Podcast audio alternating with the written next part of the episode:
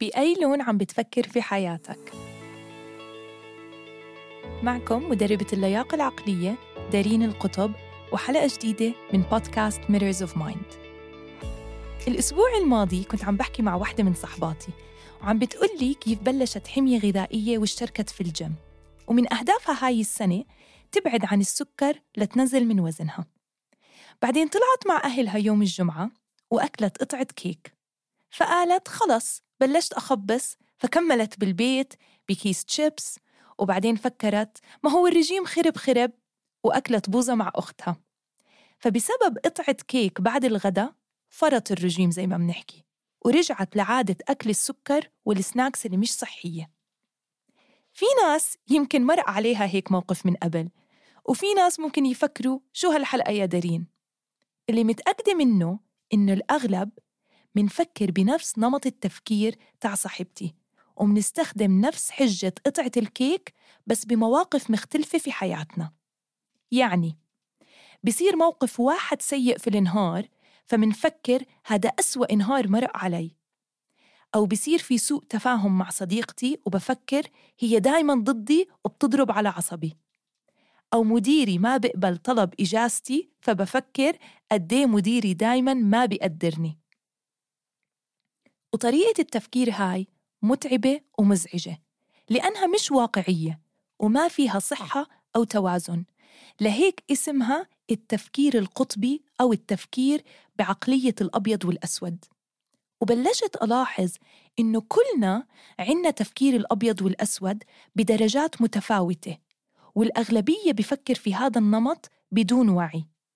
وطريقة التفكير هاي عم بتخلينا نتصرف بطريقة مؤذية وسلبية لأنها مبنية على الخوف والقلق. لأنه التفكير هو الطريق للشعور اللي منحسه ومن بعده بيجي السلوك والتصرفات تاعتنا. فأفكار حادة لأنها يا أبيض يا أسود رح تولد مشاعر حادة وبالتالي تصرفات حادة. فإذا أنا مثلا عزمت أختي مرة وما إجت على الغداء وفكرت بعقلية الأبيض والأسود. رح أنسى قد إيه أختي بتحبني وكل المواقف الحلوة والطلعات اللي بيننا وأفكر إنه أختي أنانية وما بتحبني. ورح أشعر بالإستياء والغضب وبالتالي رح أتصرف معها بطريقة جدية وعصبية وأخلق توتر. وبلشت ألاحظ كيف طريقة تفكيرنا هي اللي عم تخلق القصص والمعنى اللي عم نعطيه لكل موقف منواجهه يعني أنا ممكن مثلا تتعطل سيارتي الصبح قبل ما أطلع على الدوام. يا بفكر أوف حظي دايما سيء أو ممكن أفكر شو ممكن أعمل هلأ لأطلع على الدوام. المعنى اللي في راسي لهذا الموقف هو اللي بيولد المشاعر اللي منحسها. فأنا ممكن أوتر حالي وأعصب بدون ما أغير الواقع وممكن أركز على الواقع وأفكر بحل. لأنه المشاعر هي اللي بتتحكم بالتصرفات اللي باخدها. أصرخ أبكي أو أحكي مع حدا يساعدني. فإذا بفكر بعقلية الأبيض والأسود يعني عم بخلق قصص ومعاني للمواقف اللي بتصير معي في عقلي كمان لتكون يا أبيض يا أسود. فيا بنبسط كتير يا بزعل كتير. يا باكل كل إشي بدي إياه أو بحاسب حالي على كل لقمة. يا بطلع كل يوم من البيت أو بضل في غرفتي. وهذا النمط صار عادة وبطلنا حاسين على حالنا. يعني حتى أنا في جلسات الكوتشنج بسمع أفكار بتضل تتكرر وبتدل على عقلية الأبيض والأسود. زي إذا ما جبت علامة كاملة في الامتحان فأنا فاشل. أو إذا غلطت في شغلة خلال شغلي فأنا ما عندي الكفاءة إني أكون في هاي الوظيفة. أو ما حد بيحبني أو بيفهمني. أو ما بتعب حالي بشغلة أنا مش متأكد من نتيجتها. أو يا بتكون معي أو بتكون ضدي. كلها هاي أفكار بتدل على التفكير بعقلية الأبيض والأسود. وعشان نتخلص من طريقة التفكير هاي بدنا نعرف شو السبب. السبب الأول هو الخوف. الخوف من ارتكاب الأخطاء أو الخوف من الخبرات الجديدة والتجديد. فأي شخص عنده نمط التفكير هاد بحب يضل في المألوف وما بحب التغيير فبصير الخيار الأسهل هو إنه ألوم غيري وما أتحمل المسؤولية لإشي صعب أنا علي إني أعمله. يعني إذا أنا عم بدور على شغل وما لقيت من أول مرة بدل ما أسعى بطرق مختلفة وأتواصل مع ناس وأحسن من مهاراتي كتير أسهل علي أحكي البلد ما فيها فرص عمل أو أنا دايما حظي هيك. السبب الثاني هو السعي للكمال أو زي ما بنسمع البرفكشنزم وأنا واحدة من الناس اللي الكمال كان هدف عندي لأي شغلة بعملها. وكنت بلاحظ قديه بردد أنا perfectionist. بتذكر لما اشتغلت على ال website مع ال web developer وخلصته كنت كل يوم لأول ثلاث لأربع أشهر أضلني أفتحه وأتأكد إنه كل كلمة مكتوبة بمحلها. ولاحظ علي مدربي نمط التفكير هاد. وكيف بروح لأدق أدق التفاصيل بكل إشي. وبتذكر قال لي دارين رح تتعبي وتضيعي على حالك فرص بسبب تركيزك على أشياء ثانوية وسعيك للكمال اللي هو أصلاً مش موجود. وفعلاً من وقتها صرت أركز على الإتقان والالتزام في شغلي وحياتي مش على الكمال. وكلمة perfectionist لغيتها من قاموسي. فبطلت أستنى الوقت المثالي مثلاً لأسجل حلقة البودكاست أو التخطيط المثالي لنهاري.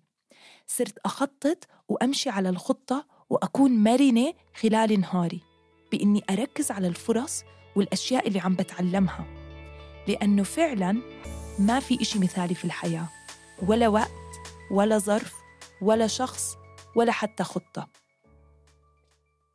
السبب الثالث للتفكير بعقلية الأبيض والأسود هو تحديد أهداف غير واقعية. يعني زي صديقتي اللي ذكرتها في بداية الحلقة إلها سنين جسمها متعود على السكر والأكل الغير صحي وما عندها الالتزام في التمارين. فجأة بدها تقطع السكر بدها تعمل رجيم وتتدرب في الجيم فكأنه بدها تركض من منطقة سوداء لمنطقة بيضة وهذا الإشي ما بيدوم وبيخلق وجع جسدي ونفسي. واستياء عند الشخص بسبب عدم الالتزام. أنا بآمن إنه كل إشي بصير خطوة بخطوة وبطريقة واقعية تناسب الشخص وقدراته وما يكون في أي نوع من المبالغة. فعشان نقدر نتعامل مع نمط التفكير الأبيض والأسود مهم نبلش ندرب حالنا على نمط تفكير جديد. وين داير بيحكي لما تغير نظرتك للأمور؟ والأشياء اللي حواليك ستجد إنه كل إشي حواليك يبدأ بالتغيير. وأسهل وأهم إشي نبلش ننتبه عليه هو إنه نركز على الإشي الموجود والمتاح في حياتنا. يعني ما نركز بس على الأغلاط أو الإشي اللي مش موجود. لما أحكي مع زميلي أو مديري في العمل والموقف ما عم بيكون زي ما أنا بدي وحسب توقعاتي مش معناته زميلي أسوأ زميل ولا معناته مديري ما بيقدر شغلي. نبلش نفكر بطريقة عقلانية وما نخلي الأفكار السوداء تحجب رؤيتنا عن الواقع ونتقبل الأمور على طبيعتها ممكن في هيك موقف أسأل حالي هل في طريقة تانية ممكن أشوف فيها الموضوع؟ لأنه إذا بسأل حالي أسئلة جديدة عقلي بصير يطاوعني ألاقي أجوبة جديدة وأطلع على الموقف من منظور جديد ولأي حدا بتابعني وسمع الحلقة الثانية من البودكاست عن قوة الكلمات. بيعرف إني بآمن بقوة الكلمات وتأثيرها على أفكارنا. فإذا بدي أغير من نمط تفكير الأبيض والأسود في كلمات بدي أبلش أمحيها من قاموسي. زي أبداً ما عمري كل حد كل شي ولا إشي. بسمع كتير في سياق حديثنا جمل زي كل حد بيكرهني. أو جربت كل إشي أو ما عمري نجحت. إذا بتلاحظوا هاي الكلمات أول إشي طاقتها كتير واطية. وتاني إشي بتعزز فكرة التفكير بعقلية الأبيض والأسود وبتعمم بطريقة مش صحية. وبالتالي عم تخلق أفكار وتوقعات مبالغ فيها.